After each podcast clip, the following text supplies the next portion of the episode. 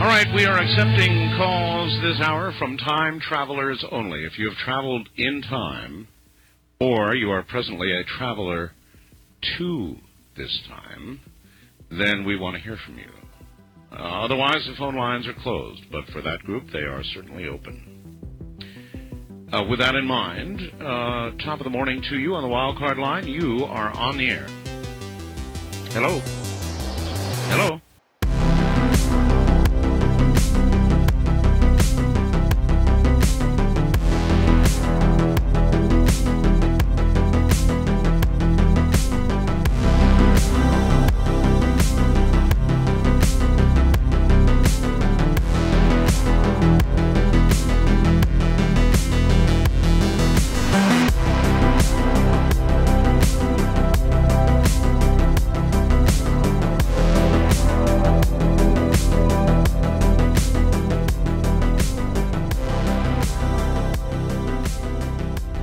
What's going on? How's everybody doing? It's the Infinite Fringe here on Aftermath FM, ladies and gents.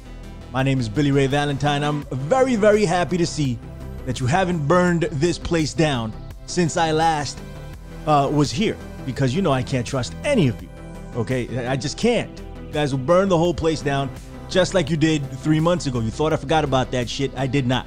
Anyway, like I said, my name is Billy Ray Valentine. I have a good friend here with me today ladies and gents. Uh, expert researcher, the dude himself. Your thoughts are not your own, ladies and gentlemen, because they're not, and neither are mine. Mr. Neil Sanders is here. What is going on, sir? How you doing? I'm very well, thank you, Billy Ray. Thank you, uh, thank you very much for inviting me back. Oh man, no, th- thank you for, for for coming on. You know how much. Uh, all right, I'm gonna tell you why I'm laughing right now. You you, you know how much I, I I enjoy your work, right? But that brought me back to you ever seen The Princess Bride?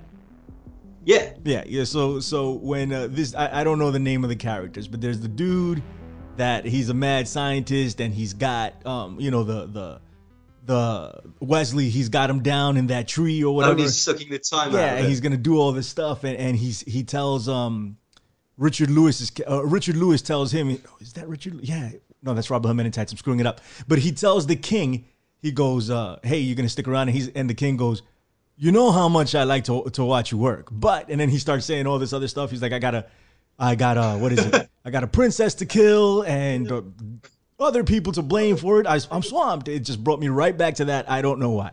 Most people won't get that, but and, and I butchered the shit out of it trying to explain it. But whatever, man. Neil, what is going on, man? How, how are you, man? What what's what's the deal? What's new with you? Tell us.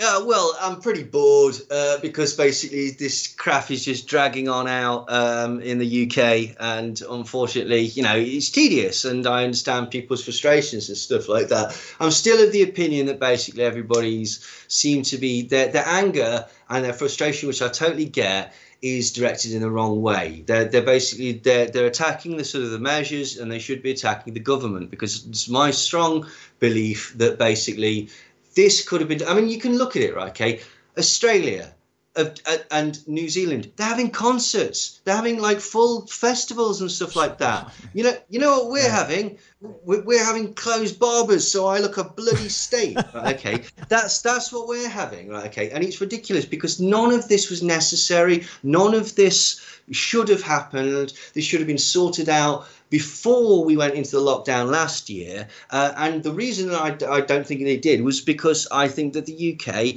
the USA, Sweden, and Brazil pursued a strategy um, of herd immunity on the sly. I, I think that they went against the scientists. And I think they're actually going against what is being publicly broadcast as, as, as their tactics. And I think that this was to appease their donors. And the donors are essentially the oil and the petrochemical industry and all the sort of surrounding industries, you know, the sort of refinery industries, motor trade, air travel, that sort of thing. Because essentially, their donors, who are people like the Barclay brothers, the Rothmans, the Kochs, they wanted you they don't want you in lockdown right they want you at work they want you on the road they want you they certainly want people um, internationally traveling by by by plane which is why essentially the UK is still not shut down. The UK, we're a year into this, and we have 8,000 people coming into the country every single day through the airports because well, the only logical reason is because somebody in the air industry basically said we don't want didn't want it shut down.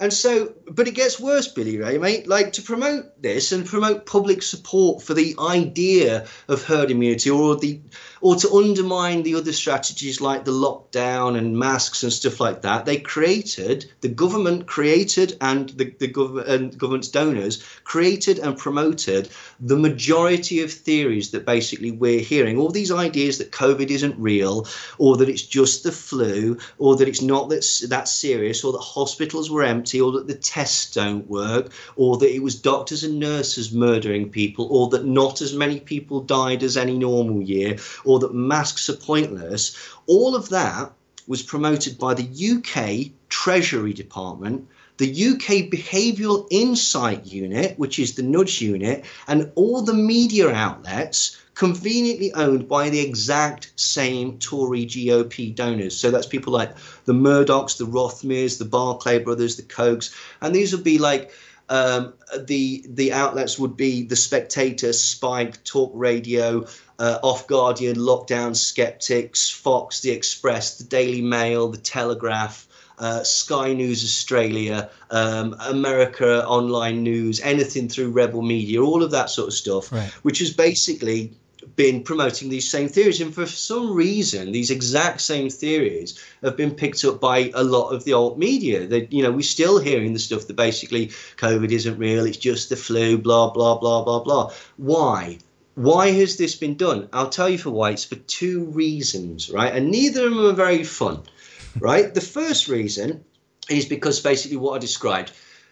Those donors don't want the economy, which essentially means the oil industry, they don't want it shutting down. They don't want people not using their products. They want people ignoring the advice. They want people uh, going to work on the roads using uh, air travel, etc., etc., etc. And two, and this is the worst part of it, right? Okay because, and this is where the nudge unit came in, because if you're doubting the severity of this, if you're basically saying, oh, the government's hyping this up, the government's lying about figures, these tests aren't accurate, not so many people are ill, certainly not so many people died, then that means that you're going to start questioning, well, did 150,000 people die in the UK? Did 500,000 people die in, in, uh, in America? I don't think they did. I think it's much lower. You know what you're doing when you do that? You're giving the government government an alibi.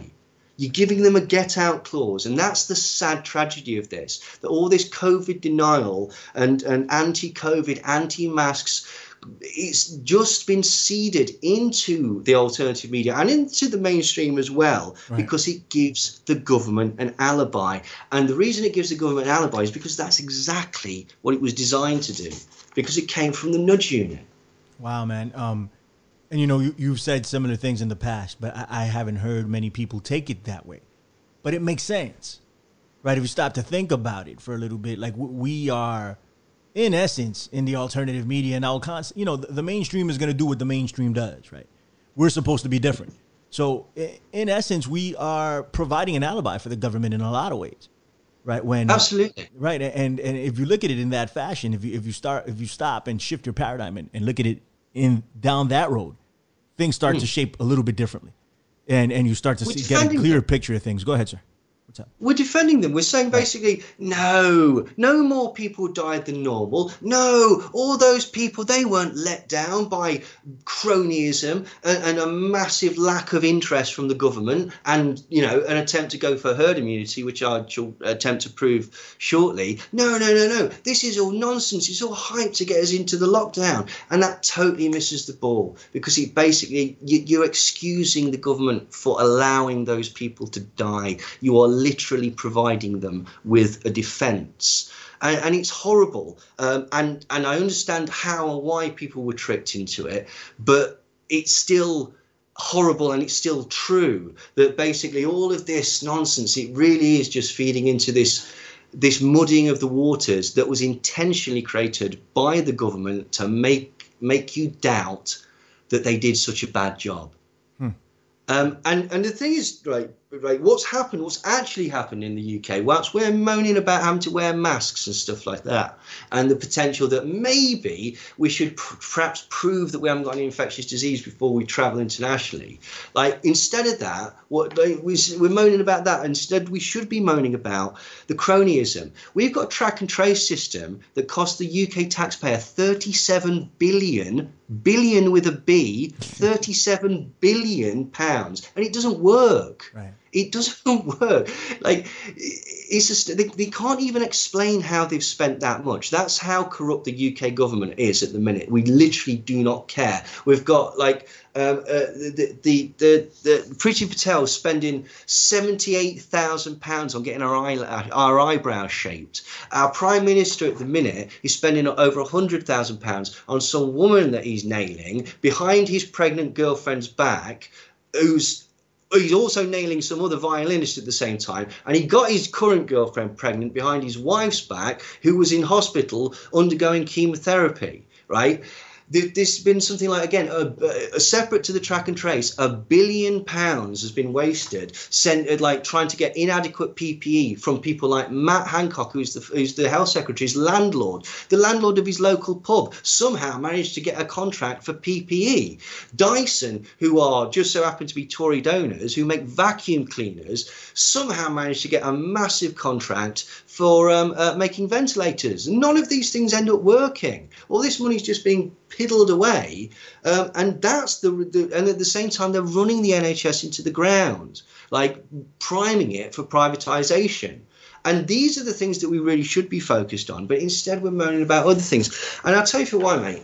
It's grounded in in in two fundamental misconceptions that I am astonished a year into this that we're still seeing and are still being repeated because the most cursory Google search will prove these to be utter, utter rubbish. Right. One, that, that, that the virus still hasn't been isolated, which is just not true. Okay. Now, some people would be saying, like, well, um, what about the Freedom of Information Act? People like Piers Corbyn sent out a Freedom of Information Act to various um, uh, agencies saying, show us this isolated virus.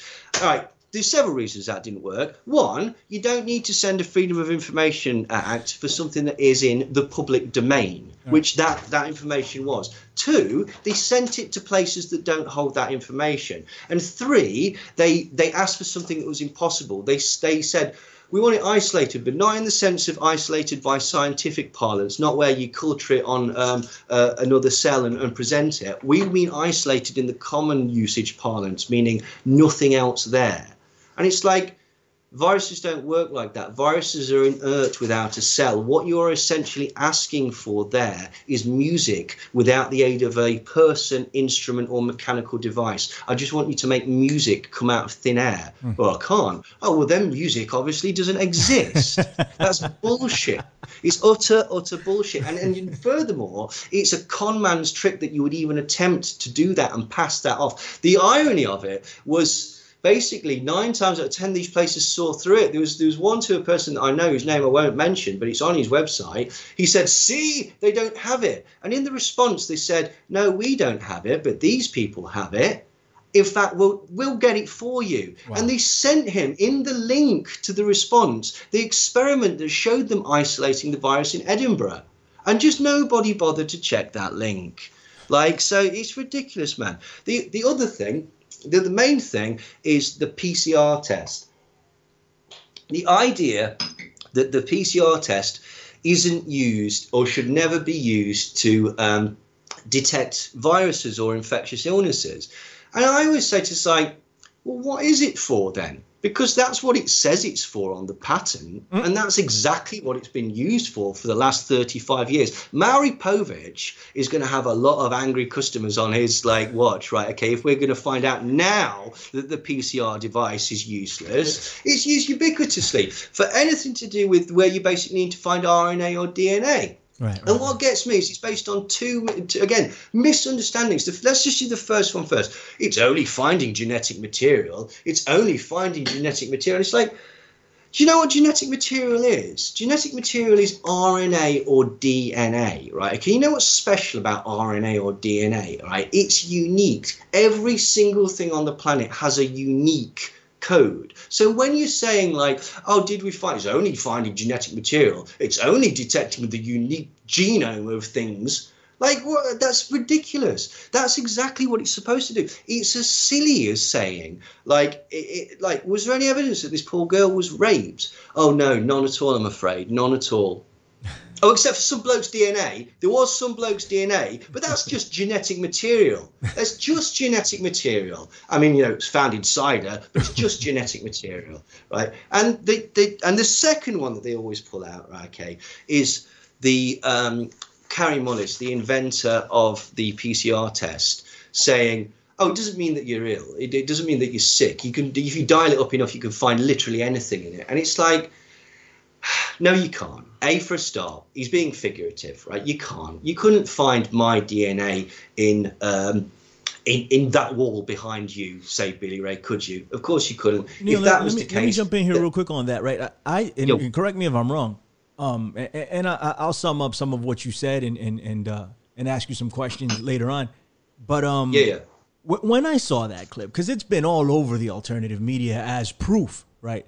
So when I saw mm-hmm. that clip, I just took it as as him saying you can find anything as long as it's in your body, you know, like as long as it's well, in there. There is that. Right. That that is the point. You know, so that's the way I yes. took it. You know, like it, it, seemed very common sense to me, but people are saying that you can find anything. Anything. You know, exactly. right. Go ahead. He's speaking figuratively. And and again, like with anything, context is vitally important for understanding what's happening there. Like, right, there's, there's two points. One, Kary Mullis was hugely, hugely bitter about the PCR device because when he invented it, although he won the Nobel Prize, the company that he worked for took the lion's share of the money for it. And so he felt that he was stiffed. And so he was really angry that this was such a successful device. And also later, for whatever reason, he decided that he was opposed to the theory that HIV caused AIDS. He actually um, subscribed to the Peter Duesberg theory that AIDS was caused by the permissive gay lifestyle, and that if you're straight, you can't get it, and it's nothing to do with HIV. And he was particularly annoyed that his invention was being used to prove that actually HIV was the direct you know precursor to uh, AIDS. And so in that particular clip, he's being asked, how come in every single AIDS patient that I've ever examined, HIV was present? And so he's saying, well, you can find it. Doesn't mean that it's connected.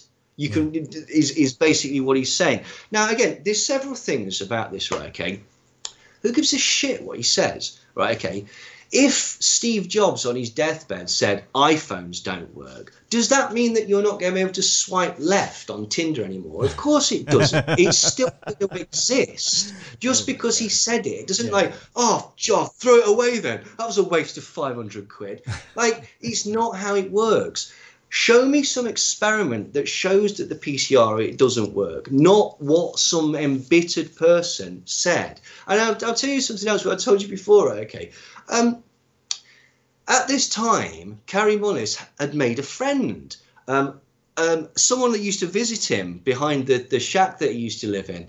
It was a raccoon, a day glow raccoon, a, a glow in the dark raccoon that addressed him as Dr. Mullis and spoke to him in perfect English and explained quite sensibly that this raccoon was from outer space. It, it was obvious, isn't it? It wouldn't be a, an Earth raccoon no, speaking can't, can't English, be, would it? An Earth raccoon ridiculous. So it's obvious that he's from outer space. So I'm just going to suggest that although he's a very brilliant man, Kary Mullis could be prone to being wrong or a little bit wacky. Like, show me an experiment that shows that the PCR test doesn't work. Don't don't just come up with a statement because a statement means nothing. Now, some people might be going on about Michael Yeadon now. Michael Yeadon is the, the man who said the 90 to 93% false positives. Michael Yeadon basically used to work for Pfizer. He was he was involved in allergy research, nothing to do with epidemiology or virology, and he will openly admit that he's never used a PCR test in his entire life. And he used a statistical trick basically to come up with that 93%. What he said was basically, well, hang on, uh, I've noticed that the Office of National Statistics says it's 1% of the population, but if you go to testing centres, more than that are coming out po- um, positive. which means that they must be false positives. And it goes, no, it doesn't mean that. It means that basically the people who are going to testing centres have got symptoms. It works by logic that you would get a higher percentage at uh, testing centres than the overall average of the entire country. Right. So on that premise, he said they're 90%. It's nonsense. It's just utter nonsense. There's literally nothing to back it up. And furthermore, you can disprove it within a second. If PCR tests were 90% false positive, then every single place would have 90% test rates as positive. In fact, I'll take it a step further. It would be impossible to find anywhere where you had a zero COVID rate. And yet, New Zealand's had um, zero COVID for, for months. Hmm. How can you have that if the tests are 90% false positive? You can't. Right. Essentially, Michael Yeadon made it up because he's a liar connected to Koch Industries and um, Cambridge Analytica, Hmm. uh, and he's also a nasty old racist and lots of other stuff. But we'll, we but but we'll get into that as we as we uh, sort of uh, work work through it, man. So I want to talk to you a little bit about a couple of things, right? And and um, yeah, a, a lot of people that are going to be listening to this are, are going to feel differently, right? They're gonna they're gonna feel differently about about the PCR test and about the isolation of the virus. I mean, I, you know, Mm-hmm. listen, we can argue the PCR test all day long, right? But uh, uh, about the isolation of, of, of the virus, it's it's a simple Google search, very simple Yeah. you'll find 8,000 things about it just like that, you know. So I mean, uh, people use uh, syntax in order to in order to cast doubt or in order to like and enforce their position that it has not been isolated when in reality it has. But Yeah, it plays absolutely. into and we'll get we'll get back on track. But it plays Yeah, into the paranoia that's been built in you, you know, we had a, a bit of a conversation off air about about Cambridge and a couple of other things and how how a particular group was targeted because we'd be more, you know, Susceptible, yeah. right, right. To, to Because we're looking for. Mhm. Yeah, well, we're look, we're looking for the we're looking for the con, and we don't trust people. But that's again, it's like with the QAnon movement. It's been used against us. It's been used in in a very sleight of hand directional way. You basically. Right. Buyers again say seeming to not trust the government and seem to think that basically they're hyping up the figures. They're basically think, what who benefits from that? Seriously, who benefits from us in the true alternative media exposing that actually no one died? Actually, there, there really wasn't. It was all a money making scam. Ultimately, who benefits from that? It's going to be the government because basically people go, oh, right, okay, well, I, because the main metric that we were holding them against was the 91 excess, 91,000 excess deaths in the UK or the 350,000 excess deaths in America. And you know what's crackers about that one, Billy Ray, as well, right? Is because of that, like, we achieved that level of excess deaths, and at the same time, huge amounts of other deaths, like uh, road traffic accidents, industrial accidents, accidents at work, sporting accidents and injuries and stuff like that. All the things that would either clog up the NHS or where, whereby people would die. Lots of that wasn't happening. Like, teenagers kill themselves in the thousands on the roads, particularly in the summer. And because basically like travel was restricted to a degree, that those deaths thankfully weren't happening. And yet, at the same time, we're getting this massive amount of excess death, which proves that basically like it's they're not swapping out the, the flu and they're not swapping out this and, and they're not hiding other deaths because basically even COVID was only the third uh, the highest cause of death in America. Uh, I think it was heart disease and cancer. Yeah. Um, so again, all of these these tropes that are put about. Oh no, there was no no more excess death. There was no more deaths. It's just comparable to the flu. They, they can be checked very very easily, and for some reason people aren't. Right. Okay. So I want to ask you, based on that, right? Um, Yeah. just did a show with Brissom, right? And and and, and Jeffries on uh on the COVID passports. Now I, I got to tell you, I got a bit of an issue with it. Um, just Yeah. because, and I understand, I understand your position, saying you know you can't get on a plane with an infectious disease. I- I- it's, what's up? Yeah. Uh-huh. No, I can see it for international travel. I'm I'm very uncomfortable with it for domestic Right. use. It's a slippery slope. I think we can both agree that it's a very slippery slope. So I'm, I'm, I'm, uh, I'm, I'm, you know, um, I have an issue with it. But um, mm-hmm. uh, I did ask Brissom about the flu uh, basically disappearing. Right. I'm like, mm-hmm. well, how, why? How do we reconcile that? Right. Because the numbers are what the numbers are. So, what would you say to that? Yeah. Well, it, it, there's a number of things, right? One, the flu didn't completely disappear. The number that people throw at you is the is the sort of 300 odd cases in the UK. Uh, uh, that was over the summer. Prior to that, which is not flu season, prior to that, Public Health England had said that there were 7,900 and odd deaths. So up to March in 2020 there was probably about 7,000 because that gets revised down. So there's probably about 7,000 deaths from the flu. It's pretty straightforward why, why the flu um, uh, deaths subsided. Uh, and there's a number of reasons. One, they weren't being reported because people weren't actually interested. I think in Canada they stopped reporting flu altogether just to focus on on COVID. I may be wrong about that, but there, there was certainly some places where they did. Two, um, the, the, the fact is that COVID is more resilient than flu. Flu tends to die in cold environments, whereas COVID doesn't flu dies on surfaces a lot quicker than uh, than COVID does. Flu is is basically a lot less resilient. So basically, whilst the measures were adequate enough to sort of like mitigate the, the effects of flu, um, they weren't um, strong enough for, for the highly contagious uh, um, coronavirus. But the main reason uh, is, is is just simple and common sense, really. I catch flu or some sort of flu bug usually two, three times a year. I'm sure everybody else does. Where'd you catch it? In the office. Where haven't you been? Right. In the office.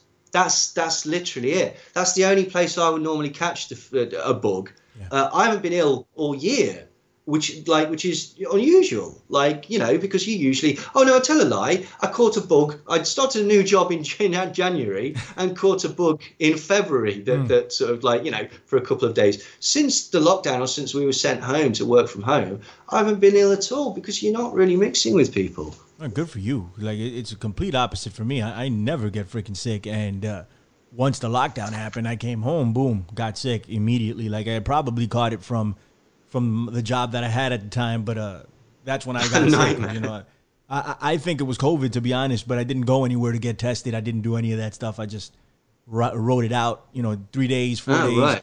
Um, I had fevers, I had a chill, I had body aches, the whole freaking deal. Um, yeah. And uh, you know, I don't get any of that stuff. Like I said, for years, I don't, I don't get, I don't get sick. I haven't, I hadn't ran a fever in forever.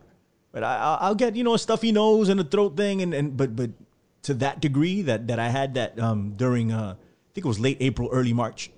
I had never seen it before. I hadn't seen it in years. I mean, and then mm. what happened? What what makes me think it was COVID was the mm. lethargicness for the next three weeks. I was fine, really, but I was tired. Like I I had to literally I'd be sitting here talking to you, and then I'm like, you know, Neil, I gotta go to sleep and I went, and that's not like me at all, you know. And I, I went to sleep. It took me about three weeks to get over that, and and finally I was like, okay, I'm I'm, I'm back to normal. But that's what I thought mm. was was going on. Regardless, so we, we got the PCR test, right? That people are yeah. are casting all types of doubt upon, in particular here in in, in the in the alternative media. And of course, the mm-hmm. isolation mm-hmm. of the virus. People still to this day claiming that it has not been isolated right? And and what I would say, and then I'm going to let Neil get back on track. Well, what I would say is, we we need to realize that even though we are informed to a certain degree on a PCR test and on a on a on a virus isolation or virology in general, everybody became a little bit more informed on viruses ever since this hit. This hit. I'm listening to a virus podcast now, right? Just cause, right? Like I, I want to know, but I didn't know before, and that still doesn't mean that I know anything about freaking virology right? It means that I can have a conversation, a very basic one, with somebody about viruses. That's what it means. We don't know the ins and outs, but here in the alternative media, we're thinking that we're virologists at some point. We're like, okay, yeah, man, PCR test doesn't work. Come on, you know, the, the, the, and then they start just spouting out a bunch of stuff. We have no idea what we're talking about. Didn't even know what a PCR test was until April, you know, or, or something, April or, or May and and all of a sudden we become authorities on this stuff. That's just not, or, or we parrot what some doctor said. That it may not even be his area, but it sounds like something we want to hear. So we take it and we parrot it. That's just my take on it. This is this is this is the way I'm looking at it, and and uh, that's why I try to stay away from saying yeah, the PCR test is false or, or something. I'm I, you know what? Not my area. I think it works. Not my area though. Okay, so if if that's a fault in me, that's fine. I, will take that fault. But I'm not gonna go ahead and act like I, I'm an expert on these things because I am not. What I what I do want to be is completely transparent and honest with you instead of telling you, "Hey, this doesn't work." I don't know if it does. Anyway, go ahead, Neil. Take it away, buddy. Cool. Right. So, um, and I agree. I agree with you 100% there, man. Like, right. So, th- that's my thesis then that basically the US and UK government went for herd immunity against the advice of um, their uh, scientists, and they did this purely because basically that's what their donors wanted in the petrochemical, oil, and air industry because they really didn't want a lockdown. Now, and a lot of people are going to be going like, "This is nonsense. This is all about vaccines and all about lockdowns and all about like you know destroying." destroying small businesses. I, and you know what's really horrible is I just think all those are, are, are, a byproduct of them just not giving a shit about us. Frankly, wow. I, I, think that all of those things are problems, and I think they're they're real and need to be addressed. But I don't think that they were the the, the intention, or they just didn't care. So what I've done is I've broken down a timeline, which basically I think shows that it's pretty. I think this is pretty convincing that the UK government went for herd immunity. So Let's so, just cast so down explain real back. quick what herd immunity is before we jump right, in sorry, for somebody yeah, that doesn't know. Go ahead, man. Yes, sorry. Herd immunity is this idea that's been proffered around that basically we can, as a population, get um, a natural immunity to this disease. And, and this can happen, basically.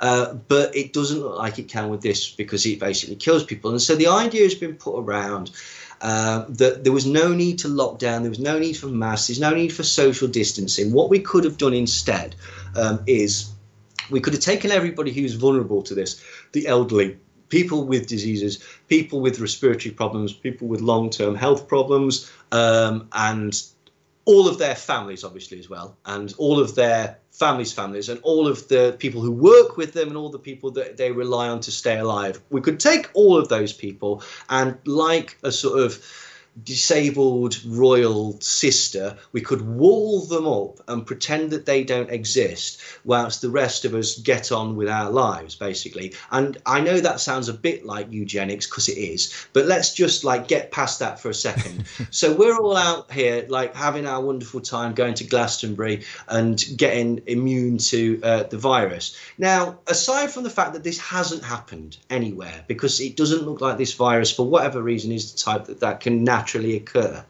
Um, but let's just pretend that that did happen, that in the entire population, so everybody's now immune to it. We can still get it, we can still pass it on, uh, but we're immune to it. It's not really going to cause us any serious problems. It's basically like the flu. The flaw with that plan is, see all those people that we isolated, the elderly, the vulnerable, all their families and stuff like that, they still can't come out because not only are they still vulnerable and susceptible to the virus, but now the virus is ubiquitous in society. So they can't see anybody because they're going to die.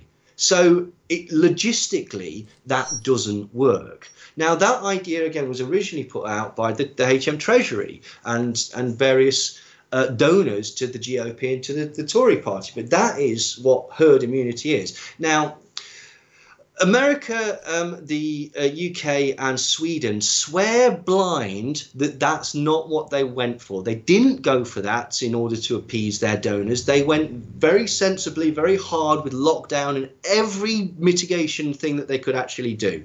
Okay, but I'm going to go through a timeline that basically is a little lengthy, but it will show that that's utter nonsense, right. and it will give an indication as to actually what they were doing. Right. So let's cast our mind back to um, time ago when you didn't have to wear masks and you could hug a person and spit in their face if you really felt like it. February 2020, right when Wuhan was just a thing that Busta Rhymes used to say. Um, Boris Johnson made a speech to the Tory party donors, and he said this, right? He said Global growth is itself anemic, and the decline in global poverty is beginning to slow. And in that context, we're starting to hear some bizarre autarkic rhetoric when barriers are going up and when there is a risk that new diseases such as coronavirus will trigger a panic and a desire for market segregation that goes beyond what is medically rational to the point of doing real and unnecessary economic damage. Then at that moment, humanity needs some government somewhere that is willing, at least, to make the case powerfully for freedom of exchange. And he went on to say that the UK would be the country that was ready to take off his Clark Kent spectacles and leap into the phone booth and emerge with its cloak flowing as the supercharged champion. I know what everyone's thinking, and you're absolutely right. Yes, he's a twat, and he talks like a twat. But basically, what he's saying is that don't worry, shareholders. We're not going to shut down the economy. Your money is frankly more important to us than the general health of the nation. And that is, is literally what, what he's saying. Also, in February of 2020, it was revealed that the government advisor Dominic Cummings, who's connected to Cambridge Analytica and Vote Leave, um, and he's basically was a policy advisor to to um, uh, to, to the government at the time, had stated herd immunity, protect the economy, and if that means that some pensioners die, too bad. And this was reported in a number of newspapers, including the Financial Times, who were basically trying to sell the idea that the government were going for herd immunity. Um, and this was confirmed by a source within uh, Downing Street who said the acceptance that the disease would inevitably spread widely across British society but could be managed meant that Britain did not immediately announce tough social distancing measures and had a limited testing regime. And Dominic Cummings supported the policy 100%. And this was at exactly the same time that there was a government policy to move 20,000 COVID patients, all who still had the disease, out of hospitals and into care homes in the UK. And the policy stated no one was to be tested, no PPE was to be provided, no tests were to be provided, and if anybody in the entire institution um, showed symptoms at all, then the entire institution was to be locked down, which ultimately meant that everybody in that care home would catch uh, COVID. Now, by massive coincidence, enough pensioners died so that the government, by the middle of last year, had saved themselves 600 million pounds from the an- annual pension part. Now they they buggered that money away in other ways, but for a time they they saved that amount of money, and that just is indicative of the amount of old people that they allowed to die with this this policy. Did they do that on purpose? I don't know. But I, I struggle to believe that they didn't realise what would happen. So what the government does is it gets this the, our scientific advisory board called SAGE. They're they're brought in to start basically advising people, and they say things like we should shut the borders, we should stop people travelling outside of local uh, areas, and we should probably even entertain a lockdown to eradicate the disease and completely get rid of it, so that we could just get back to normal. And this is what New Zealand and Vietnam and South Korea and various other places um, were doing, or Japan was doing a, a, different method, but essentially they still shut the borders and, and were, were taking this seriously. Okay, and they fared rather well. We, we haven't. Now, what was strange was that there were several people who were involved in these in this Sage group that really shouldn't have been there. Dominic Cummings uh, and his mate, also from Vote Leave, connected to Cambridge Analytica, uh, Ben Warner for no apparent reason, they were on the Sage board, along with uh, Patrick Vallance of the UK's Behavioural Insight, the Nudge Unit, which is essentially the mind control unit, mm. and David Halpern, also of the Nudge Unit. For some reason, these people were overseeing the Sage, the scientific meetings, meetings, and they were influencing policy, making sure that the government went against the advice that was given by the scientists. Uh, and so basically, Ben Warner announced on the 27th of February that the, that the government strategy was going to be herd immunity. And the SAGE updated its assumptions for a reasonable worst case scenario. It said 80% of the UK population may become infected with an overall 1% fatality rate, uh, but only a proportion of those infected will experience symptoms. And this proved to be dramatically incorrect. On the 3rd of March, Boris Johnson announced on television that he'd been going to COVID ward, shaking hands with uh, everybody that he'd seen. Um, on the 5th of March, I know, crazy, isn't it? He very shortly after that caught COVID, can you believe? On the 5th no, of March. you don't say. yeah. How did that go down? Well, well, actually, like there was some debate as to whether he did caught, catch COVID or whether he was being forcibly told to dry out because the the um, the rumor that flies around is that Boris Johnson is a bottle of whiskey a day man, mm. and uh, and so it's very difficult to say whether he was basically just looking hanging because he had COVID or looking hanging because he's he's going through the DTS. But uh, you know, uh, it's probably a little from column A and a little from column B, to be quite honest. But two days later, on the 5th of March, uh, Robert Peston, who's a reporter who works for The Spectator, um, who, which is owned by uh, the Tory donors, the Barclay brothers, revealed that the government strategy was to allow the virus to pass through the entire population. And on the same day, Boris Johnson appeared on a television programme called This Morning to tell Philip Schofield that one of the theories is that perhaps you could take it on the chin, so to speak, take it all in one go, uh, and again allow the virus to, to pass through society. So he's advocating herd immunity. And on the very same day, the, the, minutes taken from the SAGE meeting confirm that the government decided to adopt the approach. And uh, during the meeting, um, Dominic Cummings, Ben Warner, and David Halpern of the Nudge Unit uh, were in attendance.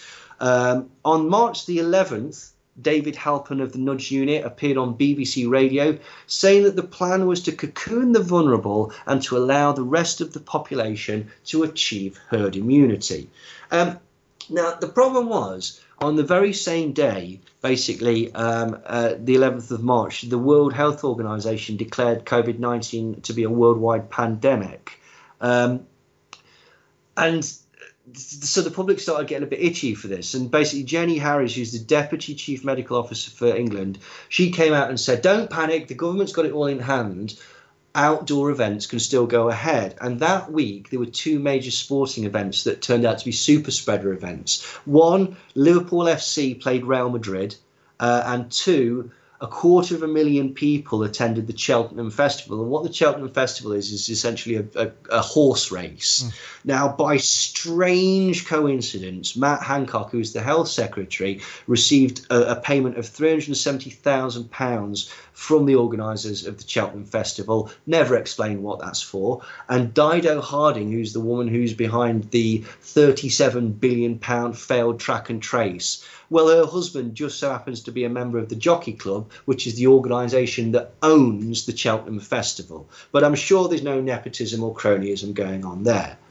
On the same day, basically, Patrick Whitty uh, of Sage announced that the government had not bought any tests and were not getting any extra PPP, uh, PPE, and that they weren't going to bother testing anybody, anybody at all, unless they were admitted to hospital.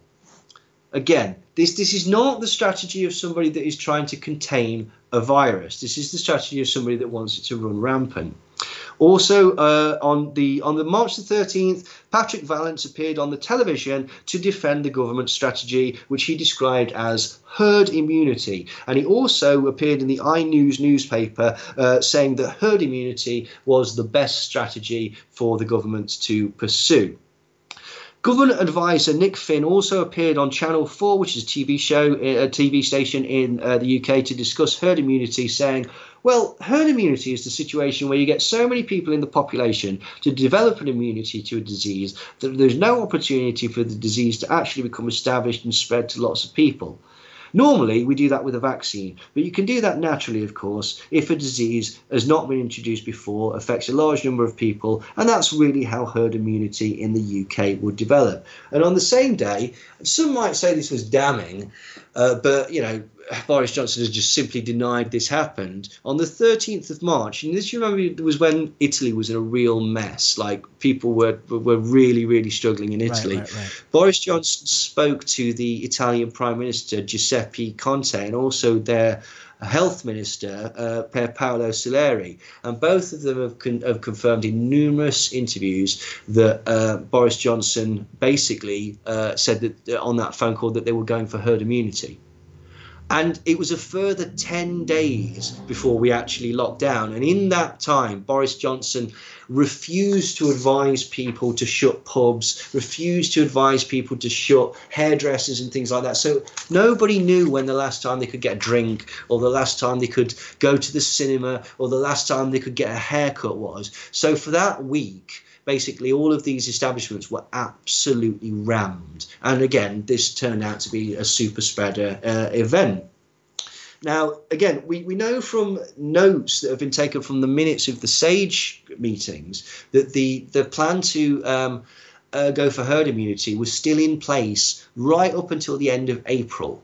Um, a series of minute meetings from this period show that SAGE belatedly concealed that there was no evidence pointing to high levels of population immunity at this stage in the pandemic, and that it was unclear that it was unclear how long immunity lasted, and therefore the idea of opening up the economy via mass distributing of immunity passports for people recovered from the coronavirus was premature. So basically, like they're saying that they really shouldn't be opening up them. In fact, we should be taking a bit more seriously that, that perhaps the messaging isn't very clear, uh, that, that people are confused about how the virus works, confused about what is allowed and what isn't allowed. And this, this is all absolutely true.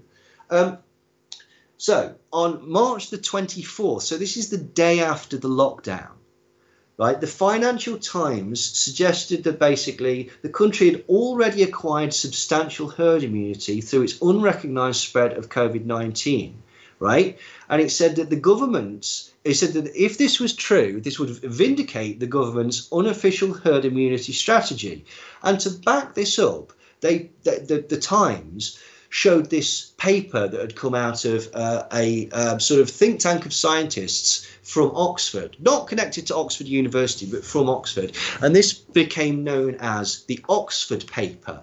And this is where we first heard of people like Karol Sikora and um, Sunetra Gupta specifically, they were suggesting that uh, lockdowns weren't necessary, vaccines weren't necessary, masks weren't necessary, social distancing wasn't necessary, and that herd immunity had already uh, been achieved. And if it hadn't already been achieved, it would be achieved very, very quickly. Um, now, the problem is that this, this Oxford paper, where all of these ideas, which again were seized by the alternative media, it didn't come from Oxford University, and strangely, this paper sort of like bypassed the normal peer review process. Where it did come from was Sergru Communications. Sergru Communications is the PR arm of the UK's Nudge Unit, and it works with the MOD's DSTL laboratory. So it's basically it's this this concept that came out a day after the lockdown started to undermine the lockdown came from the government's own nudge unit. Hmm. That's crazy, isn't it? From the mind control unit themselves, man. And you made a couple of uh, of uh, connections there with Cambridge Analytica, and we all know. I've got pages to go, mate, but like, it, it gets worse. hey, hey, real quick, real quick, before, and I want you to get there. But um, I I was looking up while you were talking um, the last time you and I spoke because I know it broke the top ten of shows that I've done. It's at number five. Oh, cool. Um, I, I got oh, sweet. I, I, got a big reaction for it. You know, people agreed, disagreed. You know, but but it got a big reaction. Uh, regardless, we just hit a million downloads here. Uh, I just noticed it. So thank you, everyone who's listening. A million downloads. Uh, when I, I did my first episode, I had 30 downloads. That's what I had. And uh, we kept going. Hey, Neil, thank you for everything you've done. You've been here, what, how many times? Four times already? I don't, I don't know. You've been here so many times. It's incredible. Um, so thank you very much. A million downloads, man. I'm happy about it. Just saw it, and you're number five there. So on uh, on uh, the top downloaded shows I've ever had. So man, thank you very much, buddy. Oh, that's astonishing. Oh, no, you should be really pleased, man. That's brilliant. right, so sadly, this idea that was put out the day after lockdown started, eventually started after being delayed, came from the mind control unit. And the article in the Financial Times mm. basically said Although some experts have shed doubt on the strength and length of the human immune response to the virus, Professor Sunetra Gupta said the emerging evidence made her confident that humanity would build up herd immunity against COVID 19.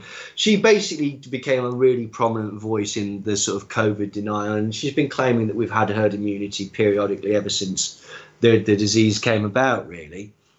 On April the 15th, the very first anti-lockdown protest was held in Michigan, uh, in Michigan, USA. Um, it transpires that this lockdown, um, this lockdown protest was organised by Koch Industries and the DeVos family and the Heritage Foundation, and they weren't even shy about letting you know about this. Now, this is where, again, I don't understand why people don't have this this sort of this this understanding. Koch Industries and the DeVos family and the, the Heritage Foundation, they do not give a shit about you. They do not care about you, but they do care about their you know their money and their their oil refinery businesses and and everything that would be affected if essentially the economy was slowed by right. lockdowns. So it's these big businesses who just so happen to be donors to the Tory party and the GOP that are uh, basically fomenting this idea that all of these measures are, are, are unnecessary. Simultaneously there's the campaign can you remember the film the hospitals campaign um, that, as, as we know, was basically started by Council for National Policy member um, Jason Jones. And basically, again, all of these people are in some way connected to the nexus of donors to the Conservative Party or the, the, the Republicans in, in America. And I'll tell you for why. Because at the end of uh, April, the oil industry had a, a, a, real scare. For the first time in living memory, oil went into negative pricing which meant for a couple of days, the oil industry had to pay people to take oil off their hands because nobody was using it. Because of the fear of the lockdown and the, the fear that basically everything was going to shut down, oil went into negative equity. And that is exactly, exactly why just shortly after that, they undermined the lockdown and basically just brought everybody out of it.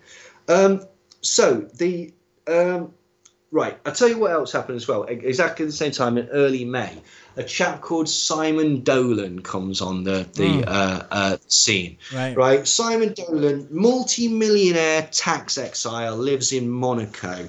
Uh, just so happens to be hard Brexit because for some reason this hard Brexit line runs through this, like you know, like like a stick of rock, basically. Right. Uh, and what he did was he got hard Brexit lawyer connected to Vote Leave and tangentially Cambridge Analytica, Dominic Hoare, to fight the legal legality of the lockdown. And basically, this guy is such an obvious con man, right? He's worth 200 million quid and he crowdsourced this. He crowdsourced 70 grand for a case that he knew was going to go nowhere, that basically just built up his profile and um, and put 70 grand into the coffers of the already incredibly wealthy Francis Hoare. Like, do you know what? Um, and, and he, you'll never guess, right? He, he's totally anti-lockdown and totally anti-mask. Simon Dolan. Do you know what he was doing in um, in February of of uh, of 2020? What was he doing? He was trying to sell his masks to the UK government. Oh. Yeah, he basically was trying to get a PPE contract. I've got the pictures. I've got the ah. tweets that he sent out boasting about it. And he got turned down. and very shortly after that, within a week, he went from being a pro mask advocate that was trying to get a contract selling masks to the UK government to being an anti lockdown stalwart. My God. Almost as if he had some sort of childish vendetta against the government. Uh, people don't have those anymore, Neil. It's a bit like it's a bit weird as well because he's he produced Renegade, you know the David Icke film. Get out of here. Serious. Wow. Like okay. and and I think I don't think that's a slight against David. I think this is one of these examples that I've been talking about for ages of the alt right and this Brexit nexus and the Koch Industries lot and the CNP heritage, QAnon basically trying to infiltrate the alternative media and steer them in a particular direction. Shit, man. Like he's he's connected to people like Mappin, uh, who we could come on to, and Richard Tice uh, and Nigel Farage. I'll bet he appears on GB News uh, uh, when when that starts and, and stuff like this. It's all these same ultra ultra rich, hardcore Brexit, free market, conservative um, people. and again, to a degree, an element of them have, have infected uh, the alternative uh, media, and I'll come on to that in a second. Right, the, the next thing, okay, so basically in late April, or early May. The Oil industry is going into fucking ter- sorry, is going into turmoil because basically because basically like, it's costing them to get rid of their oil. The only so so they they they're, they're promoting the anti-lockdown protests. Right some of these happen in, in the UK, but the thing that really tipped it in the UK was on May, May the 22nd, just before the Maybank holiday, um, you know, long weekend holiday that we all have. Um, it was reported that Dominic Cummings of Vote Leave, advisor to the Prime Minister, had breached the lockdown and driven to Durham whilst infected with COVID. Um, and so this was a, the result was essentially a total undermining of the lockdown. That week, everyone went, "Fuck this! If he's not sticking to it, I'm not sticking to it." Everybody decided that was it, and basically, so by the 22nd of May, nobody was paying attention to the lockdown anymore. It was a lockdown in all but name, and it's been pretty much that ever since. Every time we've periodically locked down again. Um, now, You'll never guess who it was that shopped Dominic Cummings to the newspapers. What was that, buddy? Go ahead. You'll never guess who it was that shopped Dominic Cummings to the newspapers. No, I wouldn't. Who was? It was Dominic Cummings. Dominic Cummings shocked himself to the newspapers. We know this because when, when when his friends were trying to defend him because he got loads of crap for it for basically going against the government. Right. What a dishonourable man! Blah blah blah blah. And his friends on Twitter said, "You've got no idea how how um, how admirable Dominic is." Dominic felt so badly about this that he reported this to the police and the newspapers himself. Good and it's like Oh, come on. He's obviously trying to basically undermine the lockdown strategy. And the best way he can do that is by basically playing again the heel. He's doing one of these wrestling things where basically the ultimate resp- result was everybody just decided that the lockdown was um, uh, was no good right? And so basically, then that was it. Until for the summer, there was no lockdown. The pubs were open. Social distancing was coming in, and we were suggesting that we should be wearing masks. But basically, it was kind of tickling along uh, right up until the point when we sent uh, the students back. But I'll come on to that in a minute. In August and September 2020, there were several anti-lockdown protests that were put on in Trafalgar Square in in, in London, in the UK. Um, now these were arranged with the help of John Mappin.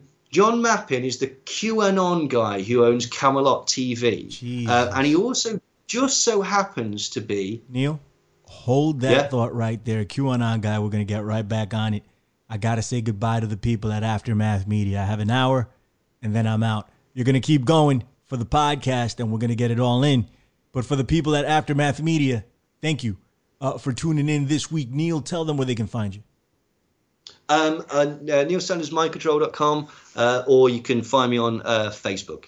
Beautiful. There you go. Um, ah, cool, cool. All right, cool. Right, we'll we'll go with the podcast then. Cool. So basically, the, these um, Trafalgar Square. So the, the uh, and people have seen them. These were the ones with Piers Corbyn and David appeared, and Kate Shemirani was there, and uh, uh, various other like loathsome characters. Not not that uh, David's loathsome, but like the rest of them are. And um, yeah, basically, this was put on by John Mappin of Turning Point UK.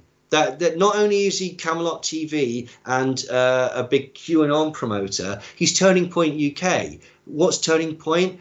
It's the PR arm of Koch Industries. That's literally what what Turning Point is. It, it, it's it's Koch Industries, wow. uh, and so again, Koch Industries put on this anti-lockdown protest, and they put it on with. Now this is where it gets mental, right? Okay, because they were also helped by a group called the English Democrats. Right. The English Democrats is a racist, hard right, hard Brexit Brexit political organisation that hates anybody that's not a straight white Christian male. Basically, they, they they're really really nasty set of people, and uh, you'll never guess who's a, a, member of the English Democrats. Vernon Coleman, you know that apparently I do, I do, old I do. Ahead, bloke that sits in the uh, chair lying about shit for money. Like he basically is uh, a member of this racist. Um, Vernon, um, Vernon Coleman, the doctor. That's him, the Okay, one that thinks right. AIDS doesn't exist good. and wants to privatize the NHS. Right. He's written books about how he wants to privatize the NHS. That's why he, he repeats these bullshit lies. Mm-hmm. He repeats these bullshit lies like basically it's just the flu, nobody's died, blah, blah, blah, COVID, you can't get it, asymptomatic. Literally every single thing he said about the, uh, about the virus has been a provable lie. Right. Why? Because he's connected to English Democrats who basically connected with this anti-lockdown shite, and because he's got this thing against the um, the NHS. He, he hates the NHS and he wants the NHS to be privatised. He's not shy about that. He wants the, them us to have an American privatised um, uh, medical system. Uh, and that again is going to be, you know, which is connected to Brexit. That was the whole point of the uh, the trade deal, and this is ultimately going to be the result of of them driving the NHS into the ground. You never guess who else was involved in putting on these uh, these um, things in Trafalgar Square. And you got a ton of them. Go ahead, buddy. The Church of Scientology, who just so happened to be incredibly like involved with with Trump because basically again this is another point right okay is you've got to remember like if COVID's not as bad as they make it out Trump did better than we thought he did the British government did better than they thought we did so some of the anti-COVID stuff is literally just playing running defense for Trump and the government Now, wasn't Scientology somehow involved with some of these rallies out in the in the out in the UK over by you? that's it that's this is what I'm saying Right. it was a, ja- a bloke called John Carlton. Well, Yeah. John Mappin's a Scientologist, the, the guy from uh, Turning Point UK. Um, but what happened was basically, I found out that the fi- the guy who'd arranged the finance through, through Stand Up X was a bloke called John Carlton. And I had a tiny dig into his background and I found out that he was the chief financial officer for this company that did 5G stuff, right? And because a large part of the, the Trafalgar Square thing was saying that 5G kills you and stuff, I thought it was hilarious that basically the person who financed it, his bread and butter was this company that, that relied on 5G to exist. And so I was just being a bitch, really. I was just basically going, ah, ha, ha, you're all idiots. You don't know what you're looking at. And the bloke jumped on my my Facebook page, absolutely furious. Uh, and so I did a bit more digging and discovered that basically he was a Scientologist. And there was two other Scientologists that worked for this company, which is called Exotech. Yeah. One of them was a lord called Lord Duncan McNair, that it would appear is a spy for the British government. Okay. and, um, and basically what happened was John Brisson jumped on and, and said and found out that John John Carlton was mates with John Mappin. Right. And and so Carlton outed himself. He basically went, "Well, I might be, and I might be a Scientologist, but I don't see why that's important." And it was so salute to I John remember, Brisson. I remember for this drawing actually. that out of I remember this very But, well. Yeah, but this is the other point is that people don't realise is you know in order to put on a um, um, a protest in Trafalgar Square, Mm-hmm. uh, you need to get permission from the um, uh, from the British government and from the local London council. right.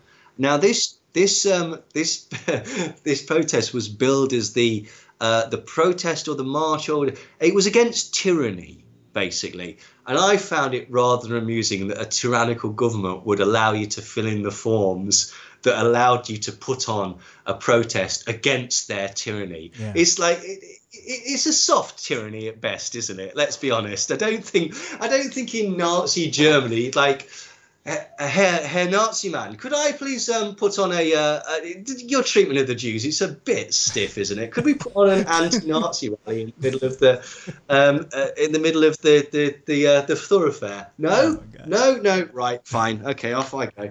like it, it's bollocks, isn't it? This is the point. People compare this like it's like Nazi Germany, like being forced to wear a mask. It's like no, it's not. Like I don't like. I, I, I really think that that sort of like is a bit hysterical, to be quite honest. But but anyway, back Right. back to back, back to the grind. So in September, so we're up to September. In September, basically, against the advice of the sage scientists. So again, basically going against the, the actual doctors and the scientists, the government sent all our university students back to university. So basically, you know, hundreds of thousands of kids converged on um, um, universities. COVID went through the roof. Um, and they were all isolated to their halls of residence. And you know what was really strange, Billy? Like really posh schools like Eton, you know, the private schools where the elite send their kids, Right. they didn't go back.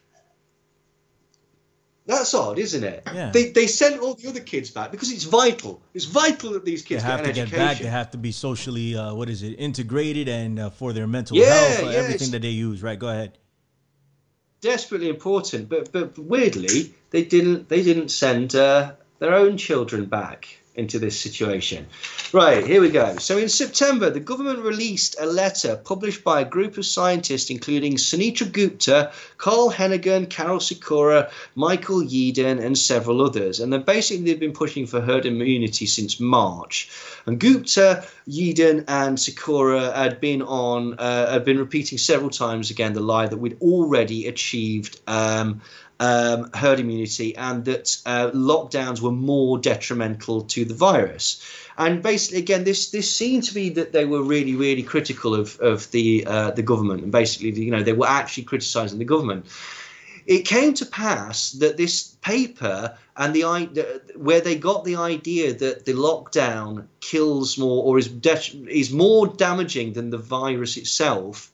And this is another thing that's been repeated time and time again by the alternative media. That came directly from the UK HM Treasury.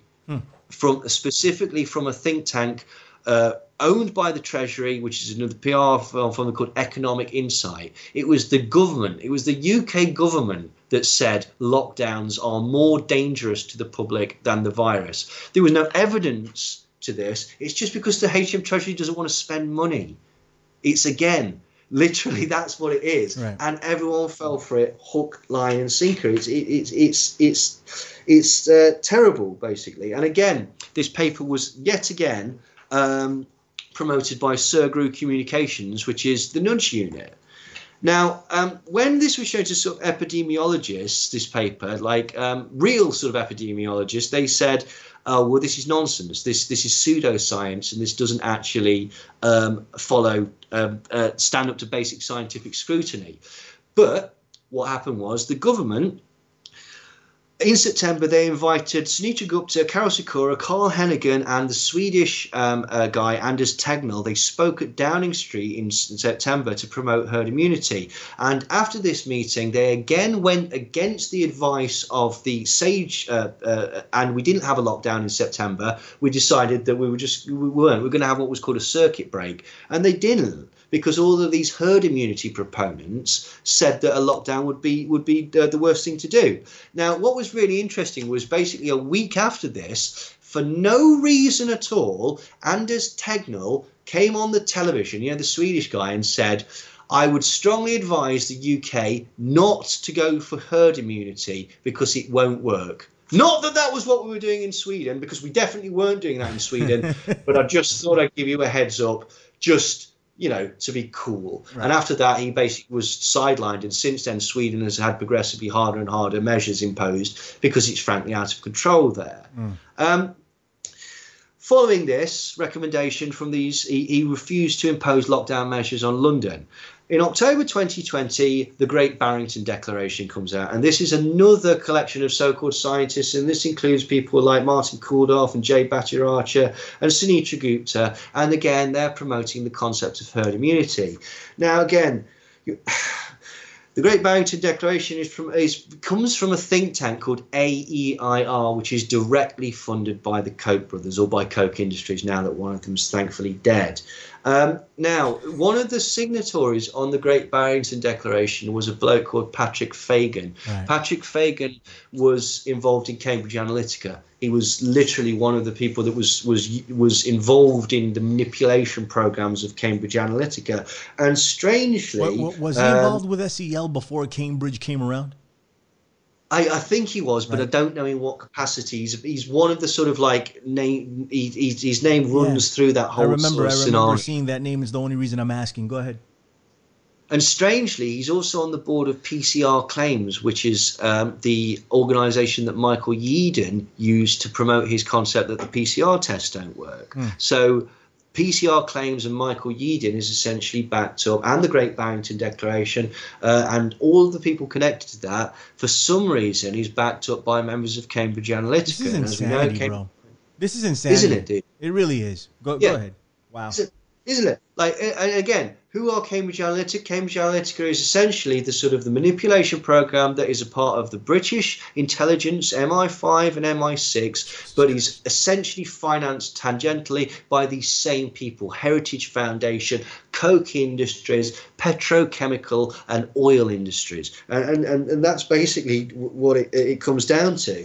And so, like, I mean, we've talked about this. Like, the, the links run through it as well. Patrick Heneghan, who's from the the evidence-based medical um, centre Centre. It turns out that his um, uh, this, that think tank was set up incredibly recently with money and, and is exclusively run for the, uh, the behest of two people who were um, uh, uh, part of Trump's finances uh, for his 2016 campaign. Mm. So again, it looks like this stuff that's coming out of o- Oxford and Carl Heneghan exists purely and simply, again, to run interference for Donald Trump, like to make it look like, like he's actually doing uh, a better a, a, better job. Karol Sikora, uh, as well, he works for the IEA the Institute of Economic Affairs, which is Koch Industries, and he used to basically work um, uh, for the Republican Party and for the Conservative Party. Like, um, and and when he was working for the Republican Party and the Conservative Party, you'll never guess what Karol Sikora's main sort of like uh, thing that he was trying to press was the privatization of the NHS. Oh, okay. So this is the point. This is it's the same people. It's the same. It's the nexus of oil industry and service providers connected to Koch Industries and the, and the Heritage Foundation that want you to uh, they want two things. They don't want lockdowns because they want to keep making money through people working and through the oil industry and through international air travel, and they don't care about the uh, the effects that this has on the uh, health industry because in America they are big pharma, and in the UK their their strong hope is that basically. Um, the NHS will will collapse right. because uh, so that they can privatize it. Uh, and um, yeah, th- this is um, th- this is the point. So this is why you've got Cambridge Analytica involved in the Great Barrington Declaration, um, and also PCR claims, which is to say Michael Yeadon. Um, Michael Yeadon basically was revealed again. I don't know why, but there's a strong air of like racism that was running through this as well. Basically, did loads of tweets of Michael Yeadon basically calling like Muslims goat fuckers and basically making some very very nasty comments about people of color uh, and stuff like that. Uh, have resurfaced, and he tried to claim that oh that's nothing to do with me, but it, it was. It was like you know it's from from years ago, and there was hundreds hundreds of these tweets. So it's a bit weird. Again, for some reason, you've got the English Democrats, Vernon Coleman, you've got the hardcore Brexiters like Richard Tice and Simon Dolan. You've got um, um, you know uh, people like like Michael Yeadon. There's, there's this weird right wing bigoted racism that's for, for some reason that I can't quite figure out is also sort of embedded slightly into uh, uh, into this uh, this um, this nonsense. Uh, PCR claims it's also got links to the UK Conservative Party, uh, because one of its uh, uh, experts on economics is Geoffrey Peel, who was previously an area vice chair of the Conservative Party, a business spokesperson for Vote Leave, surprise, surprise, hmm. and the Northern Ireland chairman of the Brexit campaign for business for Britain. And he was also he was basically on an advisor to the Department of International Trade uh, from 2017 to 2020. So again, we're seeing the same things: conservatives, trade on the board of the Great Barrington Declaration, it's got an oversight board called PANDA. And on the board of PANDA are Patrick Fagan of uh, Cambridge Analytica and Martin Kulldorff. And also on the board of PANDA, which sits above the Koch Industries Finance Barrington Declaration, is Scott Atlas. Oh, there goes Scott that guy, Atlas. Yeah. Herd Scott immunity Atlas. here in the United States. Go ahead. Exactly. Um, and um, yeah, uh, uh, so yeah, Scott Atlas, who was the advisor to uh, uh to um, Donald Trump. Uh, yeah, basically. Now, here's another interesting. In 2020, December 2020, having been kicked off Twitter, Michael Yeadon started a Facebook news channel denying COVID and the PCR tests called Unlocked United Kingdom. Now, you'll never guess who else helped start up this news channel with Patrick Yeadon. It was his good friend, Patrick Fagan of Cambridge Analytica. And it was also financed by a Conservative Party donor turned hardcore Brexiteer, uh, MEP Ben Habib, who had previously backed Yeadon's social media career. So again, it's the same people. Right. So at Christmas, basically, um, which was the sort of final thing before we actually finally did lockdown, the government just basically dilly dallied again. They did. They just said like, "Oh no, we're not going to lock down. We'll do it in tiers." Blah blah blah. You can have two weeks. You can have five weeks. You can have five days, whatever. And then right at the last minute, I think it was on Christmas Eve, they basically said, "No, you're going to have to lock down." And now, did anybody do that? No, of course they didn't. Nobody, nobody altered their plans. Everybody did what they did, and we had a massive, massive spike in in cases over over Christmas. Now, like that's that basically is, is sort of the case. But what what gets me right is that in the alt media we've been saying for the for the last year that like oh, it's been all mainstream. The mainstream has just like towed the government line completely, and it's like it's really not true because you you've got loads and loads of like outlets pouring scorn on the severity of the virus, like and picking at figures and stuff like that. You've got um, Talk Radio, which is Murdoch owned. You've got the Times, which is Murdoch. You've got the Telegraph and the Spectator, which is Barclay Brothers. You've got the Mail, which is Northcliffe. You've got Lockdown Skeptics, which is Toby Young, who's connected to the Conservative Party. You've got Sky News Australia and Fox News, which are Murdoch. And basically, and then you've got Church of Scientology, Turning Point UK, um, Rebel Media, One American News Network, uh, and and then a plethora of other people who basically sort of like Boston feeders sort of attach themselves to this within the sort of like either alt right or alternative media right. and are repeating the same shit over and over and over again. And and the what's the common thread? The common thread is that every single one of these people can be traced back to donors to either the Republican Party or to um, the Conservative Party, and and that's it. That that's that's my thesis on this that basically the government went for herd immunity and that all of this shit that's basically being parroted sadly by people within the media that that makes you doubt that the virus is real or doubt that the as many people were affected as they were, or doubt that as many people died as they did. It is specifically been designed by the UK's nudge unit to make you think that the virus wasn't as severe as it was. Why? Because if it wasn't as severe as it was, then the government they didn't do as badly as they should. In fact, if anything, they did a bit too much. And we know that's not the case because even aside from like COVID deaths and and uh, and um, uh, debilitating conditions from COVID. We've got all the other problems as well, right? We've got suicides, we've got backing up of the hospital systems, we've got isolation loneliness and mental health problems and businesses going under. And this is the problem as well, is that basically cruelly those things are being used to leverage against the, the, sensible measures. We should stop lockdown because people are killing themselves. No, we should help those people who might kill themselves. Mm. Like, and that's that's and it and it gets really mean when you get in like people like Toby Young and Laurence Fox and like all these like grasping like self-serving wankers, basically saying, "Oh, all these people dying and committing suicide in uh, in lockdown." Fuck you. Like these people were committing suicide this time last year and the year before, and they'll be doing it this time next year. And you didn't give a shit about them then, and you don't give a shit about them now. You don't give a shit about people's small businesses, but you're using that, you're using other people's suffrage as a fulcrum to leverage your argument so that you don't seem to be such a cunt and that is the worst type of thing that, that is is happening at the minute, and and and it's sickening to watch, to be quite honest. Wow, absolutely incredible, Neil. I mean, and to think that um, you know, I, I, I like to keep it at the political. Well, it's, it's still political, actually, right? Completely and totally. But you know, when you think of Cambridge, I think of, of the election and all this other stuff. But then if it if uh, gosh, if you, if you look at it through your eyes and, and see where it's going, you know, and it's just uh, it's it's food for thought for for real to see what what's going on with us. At the very least, we know we've been infiltrated. I think whether you agree with Neil or disagree with Neil, we've been infiltrated for sure. That's 100. In what direction you think that goes as the audience, that's up to you. I, I, I think you should research everything that Neil has said here.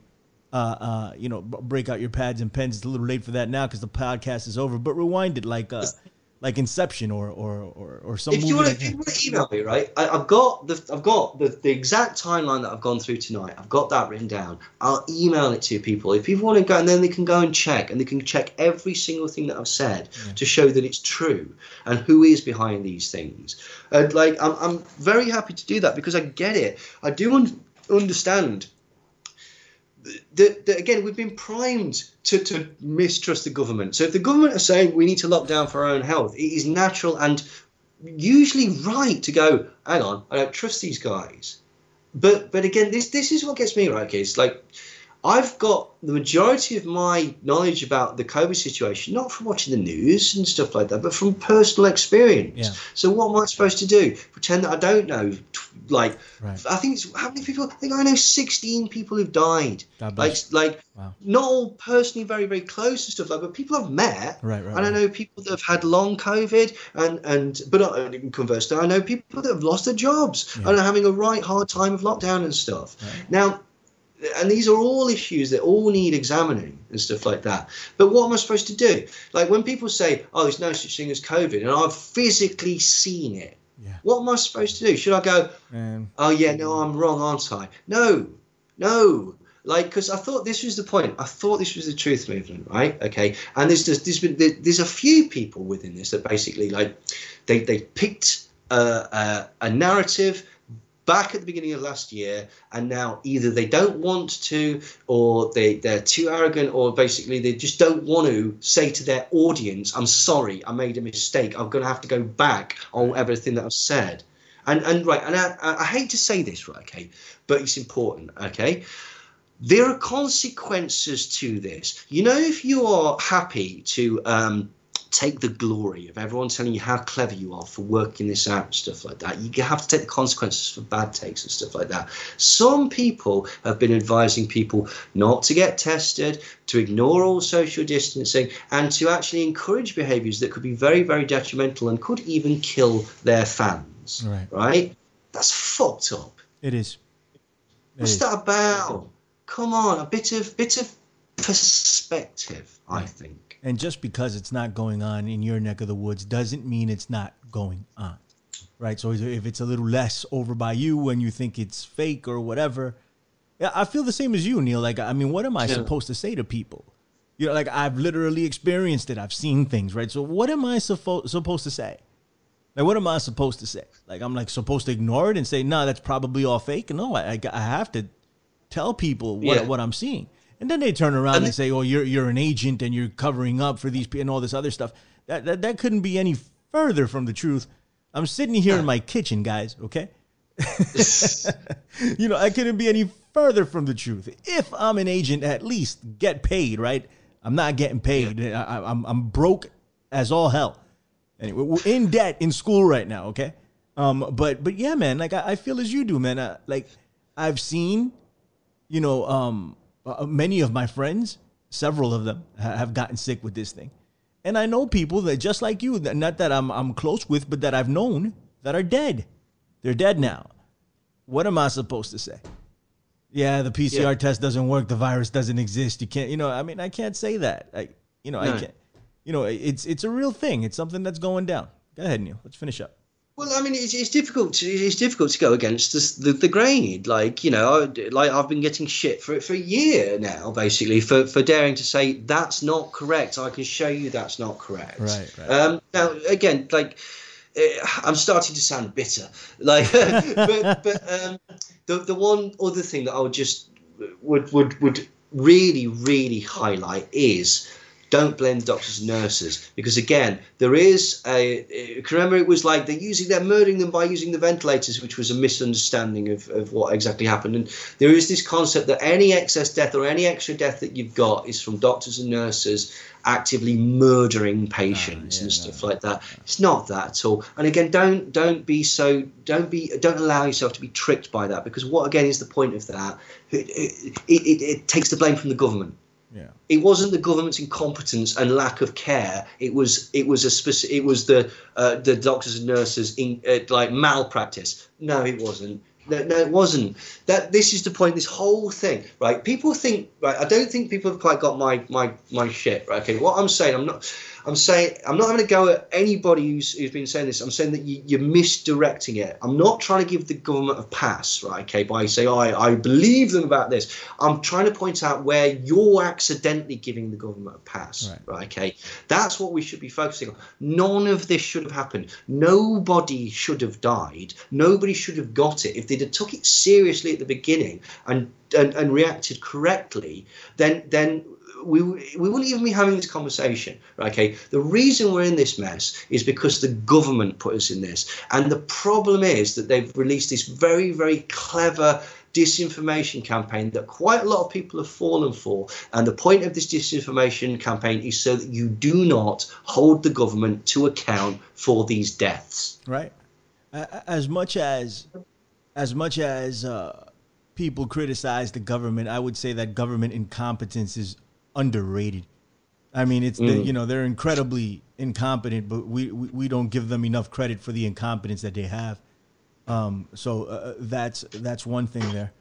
Listen, Neil, it's been it's been fantastic. You did a great job at breaking this down. What you know, it's uh wow, it's it, it's a tough situation, and and uh, you know we have to talk about it, and we have to be honest with ourselves and honest with everybody else, right? That's that's the best we can do. So um, come to terms with it and try to figure out what the real is, and try not to lie to people, right? That's that's the whole deal here. Neil, tell everybody where they can find you, bud. Uh, cheers, man. Uh, uh, I'm available on neilsandersmindcontrol.com or uh, Facebook. Sometimes on Twitter. I'm on Twitter, but usually I just use Twitter to go and sort of like wind people like Rudolph Giuliani off. Do you know he married his cousin? No, I did not know that. It doesn't surprise me. Yeah, yeah he accidentally Christ. married his cousin. Accidentally? Yeah, sure. Yeah, yeah. yeah. He, he, he, found out afterwards that they were cousins. Ah. so much for his, uh, his, his I married my cousin. I dyed my hair black, and it's falling down my face, and I'm being sued for a billion dollars with a B because I talked a after lot of doing bullshit. A, um, yeah. After doing um, a, uh, a, press conference outside a pawn outside shop. Of fucking my gosh! Do you know what? what? a my disaster, that, bro! I can, I my favorite. I know we've got to finish, but my favorite bit of that whole debacle was the thing that got that like this this is it. The year was so crazy that this barely even got looked at. That Indian lady that basically tried to say that the election was stolen because all Chinese people look the same. Get the fuck out of here! I, didn't hear that. Where was that? What was that about? Me, dude. Like I, I, am going to use a slur, but I'm quoting. Right. She said well, they all look the same, don't they? If I see a group of chows come in here, how am I supposed to know? It's like, and it, and even a lawyer sort of like looked at her like, "Oh my gosh, did you just say?" Jesus Christ! Like, I know, brilliant. oh my lord, good lord, yo, you got to send me that, bro. Like, I gotta oh, find it funny, man. It's hilarious. It's like, wow, wow, man. Uh, damn, that's that, th- that's not funny, that, but it is. What's up, Neil? Go ahead, finish. And then there was that drunk woman who's like sort of she's a bit like Roger the alien from uh, American Dad. Like she was great. I liked her, the, the blonde woman. Yo, Neil, man, it's always fantastic to have you on, man. We're gonna have you on uh, more often. I do want to talk about. Um, I'm gonna bring you together with Recluse and Brisson, and we'll talk about fourth generation warfare a little bit for the people, man. Uh, with yeah, uh, with uh, the documentary that you're in that we're doing. Uh, hopefully, it gets it should get done by I think by the fall, I think it'll be ready, Lord willing. Cool. We still have to do some more filming, but I, I want to get you on to talk about that. And of course, yeah. man, the mind control. We need to sit down and have a serious conversation. Just put everything aside and just talk about the mind control.